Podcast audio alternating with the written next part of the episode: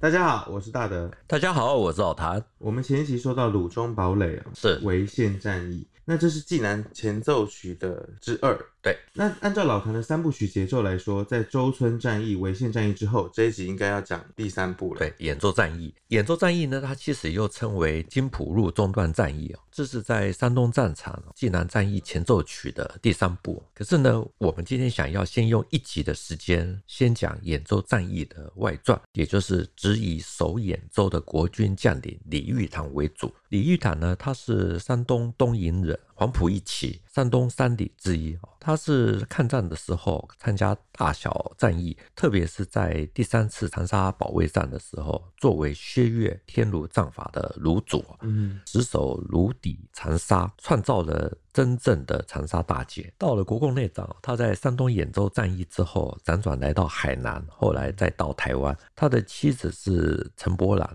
徐州某中学的校花，后来因为涉及共谍案，李玉堂被认为是知悔不报，被枪决。那李玉堂这个案子呢，从逮捕到枪决、哦、那个时候媒体其实都没有报道，可是来台湾的山东人、哦、几乎通通都知道李玉堂不见，所以这也成为白色恐怖的一大奇案。我们这期本来应该是战云密布的，就突然被老谭一阵风给吹散。不过呢，我们就要讲的还是跟军事有关的。是我之前访问过一位徐伯伯，他是山东诸城人、哦，他是在青岛的时候跟着刘安琪撤退的三十二军的老兵。他在海南岛的时候，他说他经常看到李玉堂开着吉普车去巡视，那他的老婆呢都是坐在最前面。徐伯伯讲说，他来到台湾听到同乡提到李玉堂的时候，也都是说李玉堂对老婆非常的好，可是好像也很怕老婆。我们常常看到那个李玉堂一出去，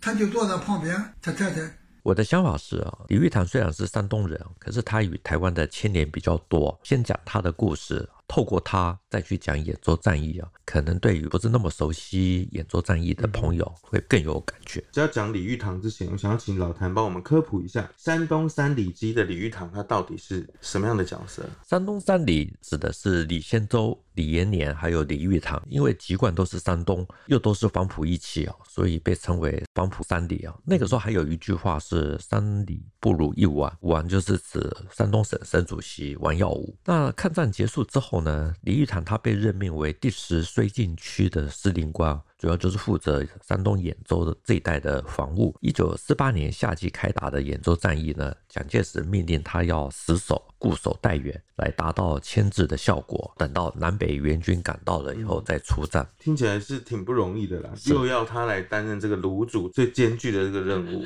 结果是呢，兖州战役从开打到陷落，援军其实都没有赶到、哦、那这一段历史呢，我们之后会说、嗯、总之呢，逃出来的李玉堂呢，过去虽然说有战功，在抗战的时候他还获得青天白日的勋章，可是被国防部宣布永不录用。不到半年呢，老蒋下野，李宗仁呢要薛岳去守海南岛，那薛岳就把过去这位在打过长沙保卫战、死扛硬扛长沙有功的老部署找去，出任海南防卫军副总司令兼第一陆军司令官，还有三十二军的军长。我们知道李玉堂已经被拔官了，是，那他是凭借什么样的一个身份，他可以在东山再起？主要是、哦、薛岳不是那么听老蒋的话，那再加上老蒋下台，所以他就用了。第二呢，是李玉堂是黄埔一期、哦、他的资历绝对没有问题。那第三是三十二军，他们是跟着刘安琪从山东青岛撤退出来的。那军长呢，赵林并不是那么听薛岳的话，后来从海南岛到台湾述职、哦、就被通知说你不用再回来了。山东人的李玉堂呢，就顺势接了以山东人为主的三十二军的军长的位置。海南岛是在一九五零年的一月被拿下，是撤退的时候呢，李玉堂也跟着到了台湾来。那为什么之后的转变变成就是李玉堂就被枪毙了？这主要是以他的妻子陈伯兰有关啊。他的妻子因为涉及到共谍案，李玉堂被认定是知悔不报，就在一九五一年的二月五日除夕，他们两人被押解到台北碧潭的刑场执行死刑，罪名是包庇叛徒还有散货军人啊等等。所以共谍在那个时代实在是太敏感了。这一段有没有更多的细节跟描述、啊、已故的香港报人朱振生，他以前曾经是中央日报的记者，他是用龙马书生作为笔名出了一本书哦，《台湾行》。它里面有提到，他到台湾的时候遇到李玉堂的四弟，那个时候是国大代表李运轩，就透过李运轩呢，知道了一些李玉堂被枪决的内幕。里面写说，李玉堂的妻子陈伯朗呢，有一位族兄是陈时清哦，原来是第十军的军需处长。那个早年呢，曾经参加过共产党。那李玉堂撤退到海南岛之后呢，陈时清煽惑陈伯朗呢向共产党靠拢，陈伯朗因为战乱流离啊，积蓄呢也逐渐的坐吃山空，所以后来想想也要做一个视食物者为俊杰的人。可是事迹外泄，被台湾的情报机关呢得知，用总统召见的名义把李玉堂夫妇、哦、逮捕下狱。所以我们这样听起来，夫人应该是的确有状况的。李玉堂的部分就没有什么直接证据了。军法审问的时候呢，嗯、是由第三师的师长钱大钧担任军法庭的审判长，后来认定说他是治家不严。呃，香港报人朱振生的书呢是这样子写的：李玉堂好像是欠了陈伯兰哦，这、就是前世的债，怎么样子都不肯说、哦、这是老婆的问题哈、哦，只有一直的喊冤哈、哦。那钱大钧呢，虽然骂李玉堂糊涂啊。李玉堂就是不开口。像碰到这样情况，当时应该要怎么判呢？按照戡乱时期检肃匪谍条例第九条，知匪不报呢，最高的刑期也就是七年。不过呢，军法审判呢判他七年，判决书送上去的时候，蒋介石批了个再判，军法官呢就把他改判十五年。据说呈送上去的时候，蒋介石亲笔又写了一个词，所以改判死刑。所以这样看起来是非得要从严处理李玉堂。那李玉堂呢，他在狱中留有遗书、哦、给他的女儿李国英，还有他的五弟李应堂。我命已移、哦、但事与我无关、哦、总统命令已无申诉余地、哦、我死后呢，希望会有公论。我没有做对不起国家的事、哦、国家如此对我，与国家何异？实在让中共所快。我不足惜，不过一生为国，如此下场，心有不甘。和平之后呢，把他葬在徐州云龙山。那为什么他一定要选在徐州这个地方？李玉堂的妻子是陈伯朗，她是江苏铜山人，以前曾经是徐州魔女中的校花。那李玉堂她在担任第九旅旅长的时候呢，与陈伯朗结婚了。李玉堂他在伏法那天呢，是一九五一年的农历除夕，他们看到了宪兵到拘留所去提人。最初以为是蒋介石想到说要过年了、嗯、所以要特赦，所以他们就沐浴换装。陈伯朗呢还稍微擦了点粉，可是一走出去啊，看到的是荷枪的士兵哦，才知道说情况不妙。李玉堂那个时候还可以保持军人的那种本色哦，非常的镇定。可是陈伯朗呢，已经他的腿都已经软了，没办法走。他们夫妻被押到新店刑场呢，要枪决之前，据说陈伯朗呢双腿跪下，抱着李玉堂的两腿，哭着说：“我十二万分对不起你哦，希望你最后能够饶恕我。”在这样子生离死别的情况之下，李玉堂他却骂说：“山东人是不抓孬种的，哭什么？”于是呢，他就敞开喉咙喊了口号，第三句是“蒋总统万岁”。随后枪声响起。而李玉堂他们夫妻过世之后呢，特务以为说陈伯朗是被共产党所利诱，家中一定会有一些珠宝啊、黄金等等。结果打开他们的保险柜一看、哦，除了一些平时穿戴的首饰、一些简单的事物之外，其他其实什么都没有，所以非常的意外。李玉堂是在台湾被枪决，未来也希望说葬在跟妻子有关的地方徐州。听起来是一名柔情的这个爱妻的山东铁汉。是，对这段历史呢，资料其实是相当的有限、哦、我自己听到的民国将领山东三里陈伯朗呢，据说他天不怕地不怕，可是呢怕李延年，所以看起来陈伯朗应该是很强势的。前面有提到徐悲悲，他在海南岛有看到这个李玉堂在巡视阵地的时候，陈伯朗呢都坐在吉普车的前面，对，这样对起来应该是没有错的。是李玉堂，他他老不是飞机啊，他老不是飞机啊。每一次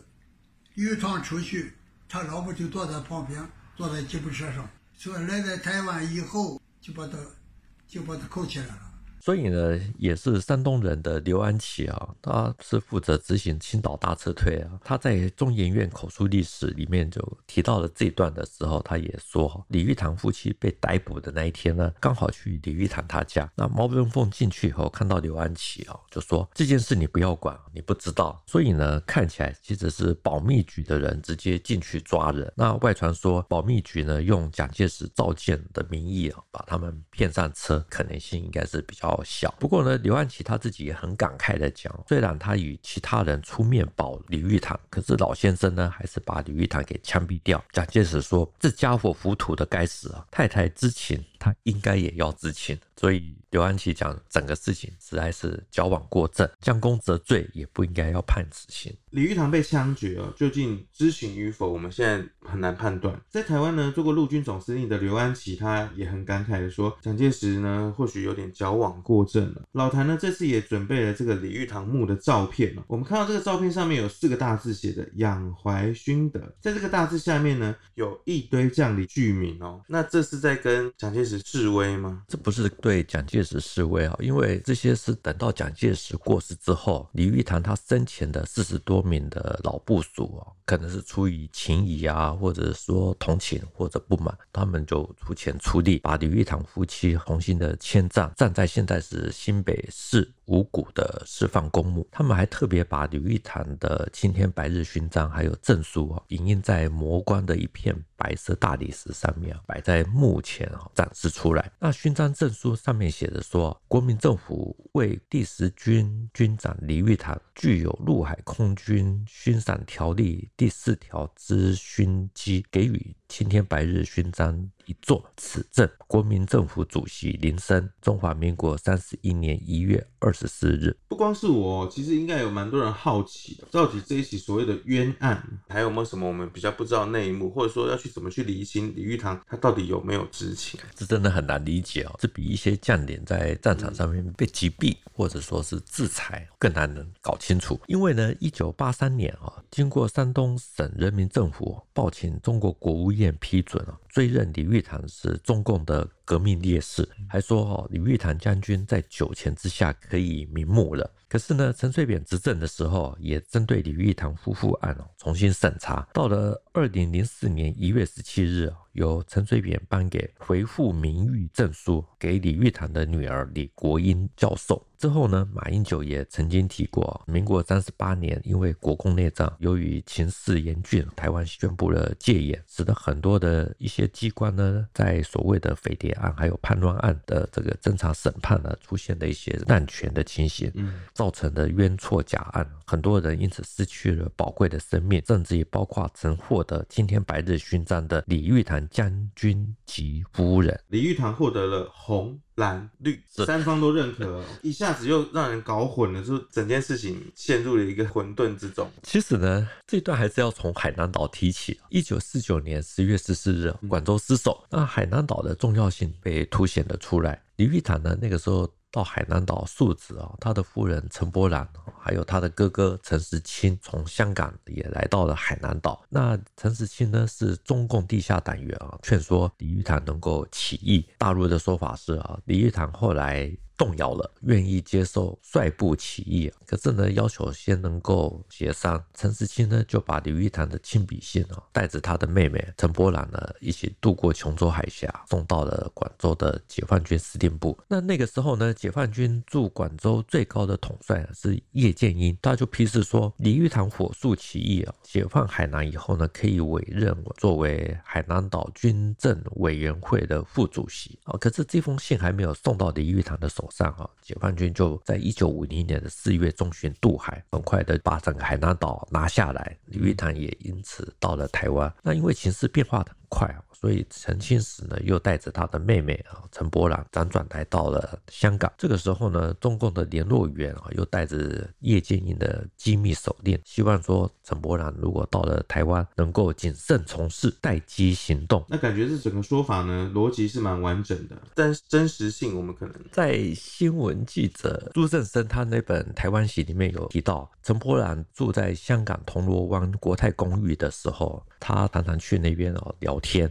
所以呢，他说陈伯朗是被哥哥一再煽惑，政治立场转向。哪知道呢，到了台湾，因为事迹外泄，被情报机关掌握。李玉堂他们这对夫妻呢，才同日被捕，同日被枪决。那究竟是什么样的事迹有外泄，才会铸成这一起案件？大陆的说法是哈，李玉堂他的副官李干，他也是地下党员，化名魏天明。那一九四九年十月呢，到海南岛找到了陈时清，经过推荐变成了李玉堂的随从副官。结果呢，李干在台湾最先被逮捕，受不了酷刑，把这些事情都招了出来。而李玉堂知道李干被抓，马上就写信通知给人在高雄要塞的陈时清，要他赶快跑。没想到呢，派人把这个信寄到邮筒的时候，埋伏在周遭的便衣人特务人员呢，就立刻把信给截获。这样子听起来是不是就有凭有据，罪证确凿？不过呢，这个是大陆的说法，那台湾的说法这边是有一点点不一样的。哦、李玉堂被逮捕之后呢，经过调查被认定了、哦，他其实没有涉案。真正的问题是自家不严，只是呢，李玉堂可能太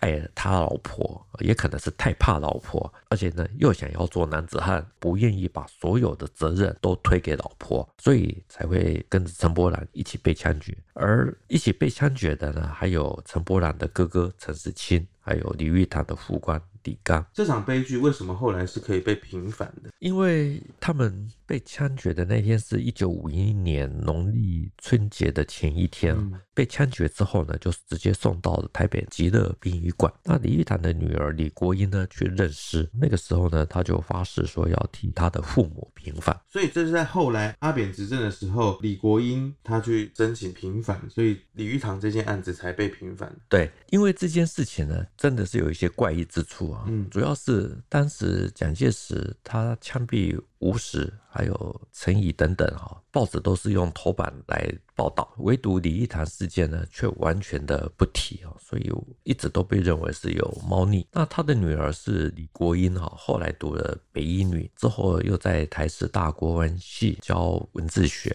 那他终身未嫁，而且作风呢也比较男性化一点。据说呢，读北一女的时候还穿着裤子进入学校，进了学校再换成裙子。那他也住新店那边，每一年过年的时候，嗯，到范先觉的家里，然后按照传统的礼俗跪下来向范先觉磕头，范先觉就给他红包。这几集说下来，我相信大家对李玉堂啊、他的老部下周庆祥啊都比较有印象了、啊，尤其是他们两个人都。都荣获这个青天白日勋章，不过先后都被枪决。对，我想大家也想要知道说，听起来比较尊重老婆的这个李玉堂，他的青天白日勋章是怎么来的？李玉堂他是山东东营市啊、哦。广饶县人啊、哦，一九二四年呢，他是听到了广州黄埔军校招生，就跟他的族兄李延年啊、哦，就南下报考，一起成为黄埔第一期。那李玉堂他作战很勇敢，东征的时候打惠州城，陈明仁是冒死最先爬上城墙的人、哦。李玉堂那个时候也是打淡水城敢死队的队长，总攻号的号角一吹响，他立刻奋不顾身也爬上城墙。所以两个小时就把淡水城给拿下来。他在战后呢，身为营长。这个时候，李玉堂就已经流露出这个山东好汉这个血性的一面了、哦。李玉堂呢，他真正的成名是在抗战的时候。首先呢，他在武汉会战的时候，率领他的第八军、哦、跟日军在南浔路激战，立下了战功。因为他是山东人、哦、所以用他的老家泰山给了一个泰山军的荣誉称号。那在第一次长沙会战的时候，他是以第八军的军长的身份参加。那一九四零年五月、哦、第八军与第十军合并，他被任命为第十军的军长，所以这也是为什么第十军又被称为泰山军的由来。第十军在这个时候已经拿到泰山军的荣誉称号。是。那我们也想要知道说，李玉堂是什么时候拿到青天白日勋章的？主要是第三次长沙保卫战，因为那个时候李玉堂奉命率领第十军呢去保卫长沙城，这个是最艰巨也是最重要的任务。那个时候呢，李玉堂他亲临前线指挥哦，在长沙西门呢死撑了四天，日军始终没办法攻进长沙城。最后呢，国军的援军赶到，对日军形成包围之势，所以日军在进攻长沙还有后撤的时候，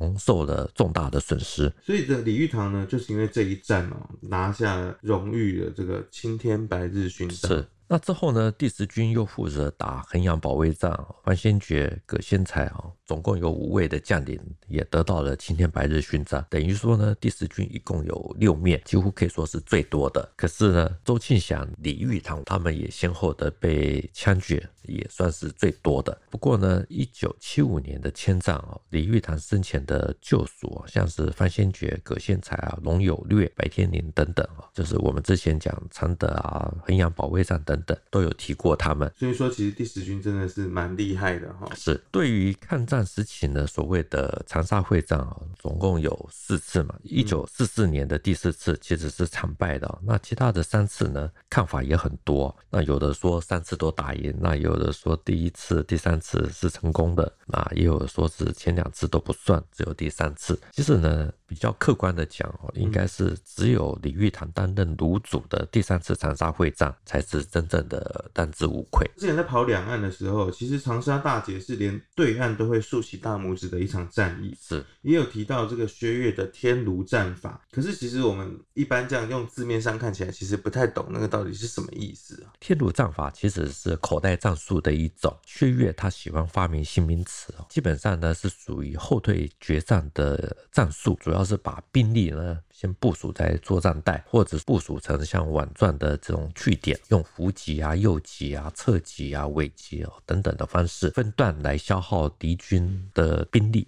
最后呢把敌军呢拖到了决战地区，再好好的围歼。他因为薛岳保住了长沙，击败了日军，所以才成名。后来呢，史政局也有对薛岳做过所谓的口述历史，有关薛岳的天卢战都有收录。那我现在来帮大家整理一下，李玉堂做过长沙会战的这个卢主，抗战胜利之后呢，被调到他的老家，被任命为第十绥靖区的司令官，主责山东兖州的这个防务。一九四八年的夏季开打的这个兖州战役，蒋介石命令他死守，固守待援。他守山东兖州的时候呢，兖州战役是在一九四八年五月二十九日、哦、到七月十八日、啊、这场战役呢，李玉堂守了二十多天、啊、兖州陷落，他最后带着少数人突围、啊、来到了徐州。那个时候的报纸比较轻描淡写的写说，李玉堂抵达徐州后呢，虽然说身心不适，两耳也因为爆炸而听力受到影响，可是袍子好友却探视的络绎不绝。所以我们这样听起来，其实李玉堂的人缘应该算是不错的、哦、是，所以他在这个台湾被枪决之后，还有那么多的袍泽愿意出钱出力来帮忙迁葬。讲到这里、哦、还有一个小故事，我不知道真假，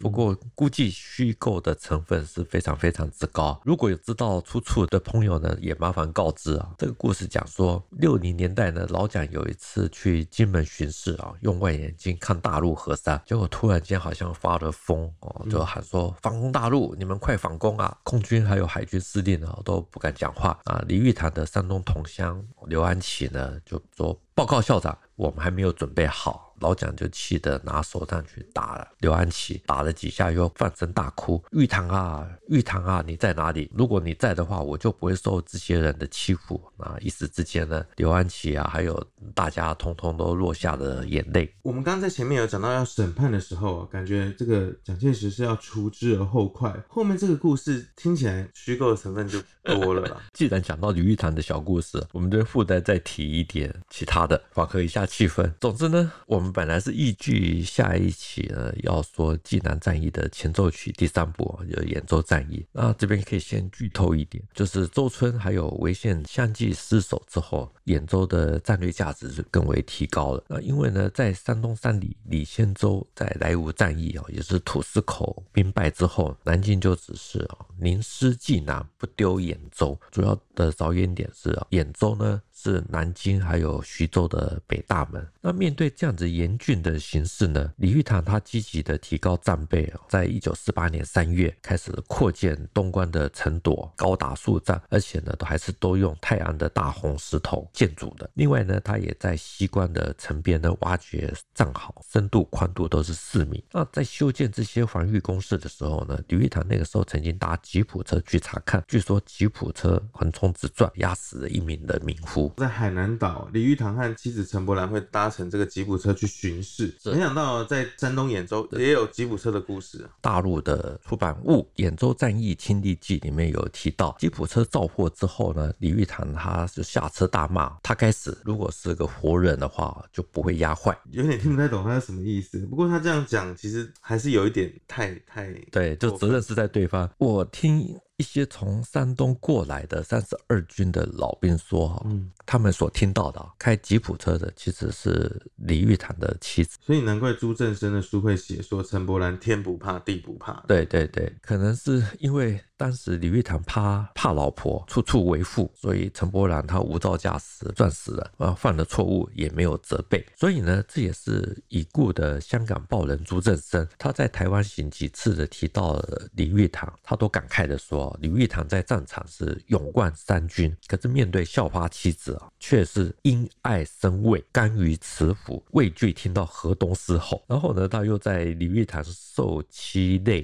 被杀了这篇文章里面感慨的讲，古今好多少的英雄豪杰哦，败于女人之手不知多少，那李玉堂将军不过其中之一。我们这期以李玉堂将军为主，透过他的故事讲到民国以来的战争，又横跨了两岸，然后还提到了一些这个冤案的部分，是同时呢也借由李玉堂的妻子的故事来铺垫一下进入这个决战的位置兖州。兖州战役到底有什么样的特色呢？为什么这位勇冠三军抗战时期曾经死守长沙有功的名将最后却没有把兖州守下来？我们就等待下一集再跟大家揭晓咯。今天的节目啊我们就到这边，谈兵读武，新闻与历史的汇流处，军事是故事的主战场，只取一瓢饮，结合军事历史跟人文的节目，除了在 YouTube 上面帮我们观看，底下留言跟我们交流之外呢，我们也可以用 Podcast 收听，欢迎听众到 Apple Podcast 下面给我们留言跟五颗星的评价。再次谢谢老谭，谢谢大家，我们下周见咯，拜拜拜拜。